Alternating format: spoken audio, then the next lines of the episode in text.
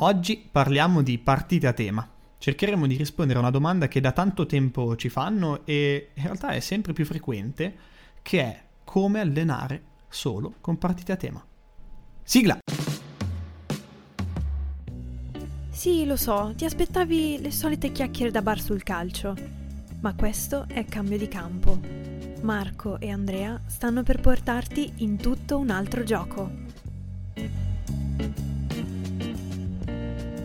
Eccoci qui al nostro solito giovedì di cambio di campo. Oggi saremo con Andrea e Andrea, cioè ci sono solo io. Eh, scusate, è andata così anche oggi. Uh, in realtà abbiamo tantissimi ospiti da giovedì prossimo. Vedrete che avremo delle cose uh, veramente fighe, secondo, secondo noi ma voglio prima mettere una sorta di punto, una sorta di suggerimento, se così si può dire, su una domanda che molto spesso ci viene fatta e che purtroppo abbiamo anche eh, dimenticato di risponderci, almeno a un paio di, di persone di voi che ce l'hanno chiesto dopo aver ascoltato alcuni nostri podcast. E la domanda, come vi anticipavo nella pre-intro dell'episodio, è quella del mm, è possibile allenare solo con partita a tema e se sì come? Ecco allora, eh, io faccio una velocissima premessa a questo argomento. Qui, in questo momento, secondo me, stiamo parlando di come può migliorare un allenatore. Ok, diciamo molto spesso che gli allenatori possono migliorare, possono migliorarsi nel senso della conoscenza, delle competenze attraverso i ragazzi e quindi bisogna, come dire, mettersi in queste condizioni, no? E i ragazzi si esprimono, si sa, eh, in un sistema complesso che è quello della partita, e lì dentro vengono fuori una serie di cose e attraverso il gioco tu apprendi dinamiche che magari la volta prima non avevi visto, la partita prima non avevi visto, l'allenamento prima non avevi visto.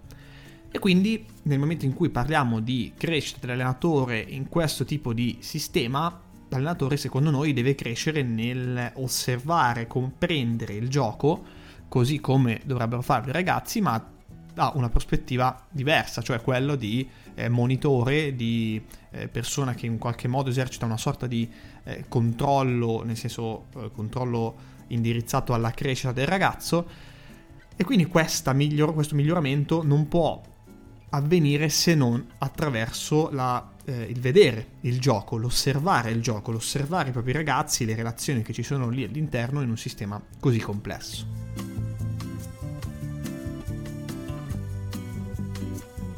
Se quindi ci mettiamo come premessa il fatto che eh, l'allenatore migliora tanto nel momento in cui affronta eh, l'osservazione di questo sistema così complesso che è quello del, del gioco inteso come partita, allora il mezzo della partita tema diventa importante sia per osservare, quindi, quindi, per la crescita dell'allenatore, ma anche per il giocatore che si trova a dover affrontare soluz- problemi e quindi a trovare soluzioni in un sistema uh, globale, no? Vi- quantomeno il più vicino possibile alla partita. Ora, um, per partita a tema, di solito in Italia eh, e tra allenatori, lasciando stare una mera definizione dizionaristica, si intende una partita che ha delle regole. È una partita che in qualche modo ha delle regole di dimensione di campo, di utilizzo degli spazi o quindi di territorialità piuttosto che di comportamento che in qualche modo, pur allontanando dalla realtà del gioco, quella della domenica e del sabato, favoriscono l'emergere di determinati comportamenti. E questa emergenza di comportamenti si spera possa essere eh, ripetuta in un arco di tempo limitato. No? Quindi abbiamo 10 minuti e facciamo una partita in cui speriamo, ad esempio, che eh, calcino molto in porta da una situazione, una situazione di, di, alta pressione. Eh, sto sparando chiaramente a caso, ma per avere un'idea e quindi cercherò di eh, manipolare un po' il, il, campo, le regole, mettere delle regole di comportamento in modo tale che si possa eh, far avvenire questa situazione qua. Ora la questione diventa come farlo, uh, ma su questo lascerei per un altro episodio perché altrimenti uh, come andare a settare le partite a tema diventa veramente, veramente lungo, eh, dovremmo addirittura andare sul campo secondo me, ma L'altra questione diventa il come è possibile farlo sempre. Ecco, per rispondere a questa domanda, secondo me dobbiamo mettere l'attenzione su cosa stiamo guardando, cioè la domanda deve essere se facciamo sempre partita tema, cosa guardo? Io non sono certo qui per insegnare niente a nessuno in questo momento, sono qui a dare dei suggerimenti sulla base della mia esperienza e di quella che ho tratto da altri che sicuramente sono persone più brave di me. Ma quando eh, dico cosa guardare intendo che poi alla fine quello che uno, un allenatore guarda in una partita, in un gioco, eh, in qualsiasi sport, sono delle situazioni un po' più piccole rispetto alla globalità, perché è evidente che non possiamo purtroppo guardare tutto il sistema, sebbene sia, secondo me, la prima cosa che bisogna fare. Allora, nel momento in cui qualcuno per eh, piacere, diletto, piuttosto che per necessità, tendenzialmente funziona così, guarda quella determinata cosa, ad esempio uh, un determinato uh, momento della partita, piuttosto che una determinata fase, piuttosto che un determinato uh, modo di ripetersi di, di, un gesto tecnico, beh, nel momento in cui decidi di fare quello, secondo me questa cosa la può guardare in una partita, la può guardare in una partita tema e la può anche guardare in un contesto, chiamiamolo più analitico, no? ovviamente. E allora nel momento in cui assumiamo che questa ipotetica situazione, ipotetico gesto tecnico possa essere esaminato, osservato in ognuna di queste situazioni, non mi sembra mh, impossibile poter far ripetere questa situazione o quel determinato gesto, quel verificarsi di quella determinata cosa, mettiamola così, in una partita tema. Voglio farvi alcuni esempi su vari livelli. Prendiamo il primo livello un po' più tecnico. Pensiamo ad esempio che stiamo genericamente vol- cercando di allenare il controllo orientato, un gesto tecnico. Ok.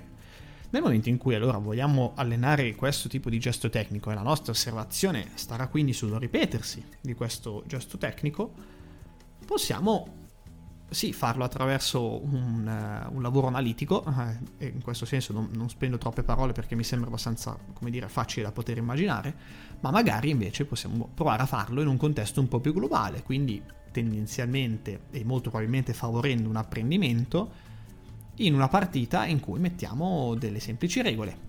Una regola potrebbe essere non si può fare... Uh, eh, non si può giocare di prima, sopra, nella zona 1 e nella zona 2. Perché insomma, nella zona 3 magari giocare di prima a volte potrebbe essere utile, visto che bisogna calciare in porta eh, tendenzialmente molto velocemente.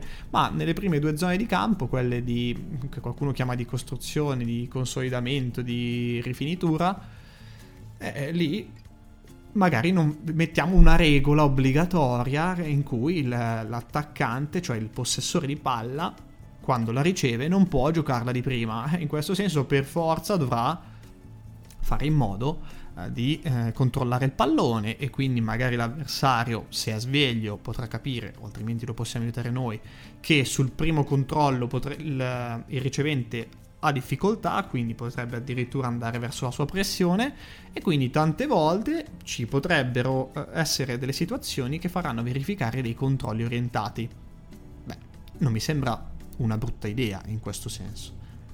Ma è anche vero che la stessa ideologia metodologica si può utilizzare su contesti di gioco un po' più, chiamiamoli, uh, tattici, situazionali, di squadra, di strategia, non lo so, chiamiamoli un po' come vogliamo, no, non mi interessano tanto le definizioni. Voglio piuttosto farvi un esempio.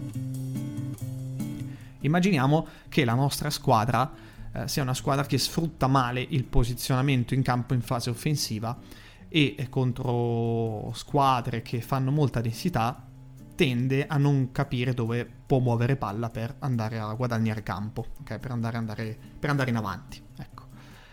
Che cosa può succedere? Uno dei concetti interessanti eh, che, possono, che, si possono far passare è quelli del eh, lato debole, cioè la conquista di spazio attraverso uh, un giro palla piuttosto che un cambio di lato, piuttosto che un, um, il trovare generalmente un uomo libero dove c'è meno densità.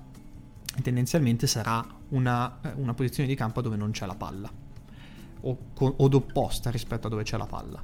Quindi che cosa succede? possiamo andare a allenare questo concetto, possiamo, potremmo andare ad allenarlo in maniera analitica, quindi concependo che esista, cioè mettendo ad esempio una squadra dif- a difendere con determinate zone di campo, facendola comportare in un modo con movimenti predeterminati e facendo uh, vedere in, in altrettanto modo, quindi con movimenti predeterminati, come al difendere eh, della squadra avversaria la palla deve essere mossa e quindi le posizioni di campo debbano essere mantenute eh, come dire omogenee per far sì che possano, possano determinare un giro del pallone verso una zona più debole dove c'è meno densità o altrimenti possiamo fare in modo che eh, ci sia una partita a tema che scatena, che faccia emergere questi comportamenti. Quindi, ad esempio, eh, se eh, potremmo prendere, fare una partita, dividere quattro settori di campo in maniera verticale e chiedere alla squadra che sta difendendo di occuparne sempre e solo due.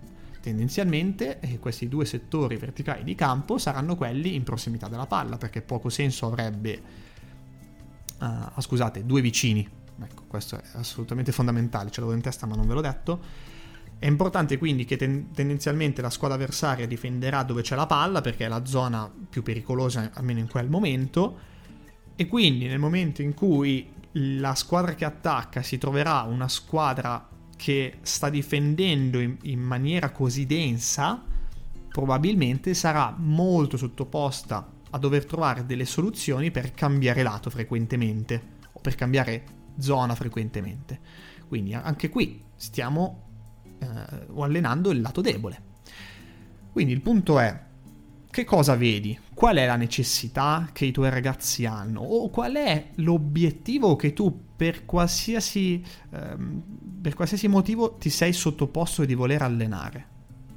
Nel momento in cui tu sai qual è l'obiettivo, che corrisponde magari meglio ancora alla necessità che i ragazzi hanno bisogno in quel momento, bene, immagina di metterli in campo e di capire cosa scatenerà quel problema lì, cioè cosa farà in modo che, l'avversario, che il possessore di palla faccia un controllo orientato, cosa possa fare in modo uh, che la nostra squadra debba andare su un lato debole e così via. Eh, cerca di immaginare questa cosa qui e comprendi eh, quale partita tema puoi fare. Perché secondo me è, è, molto utile allenare prevalentemente in questo modo, perché fondamentalmente si ha un contesto il più vicino possibile alla partita, ma in qualche modo, sebbene non mi piace questo termine, controllabile, ecco, dall'allenatore. Cioè la crescita, il fatto che eh, si esegua qualcosa di giusto o sbagliato è un po' più misurabile, perché tu lo vedi se la squadra che sta attaccando va dal lato debole, lo vedi se la squadra e quindi i giocatori in possesso del pallone effettuano controlli orientati o meno. Riesci a capire se quell'obiettivo che eh, tu ti sei posto per loro sta avendo buon fine o meno in termini di misurazione.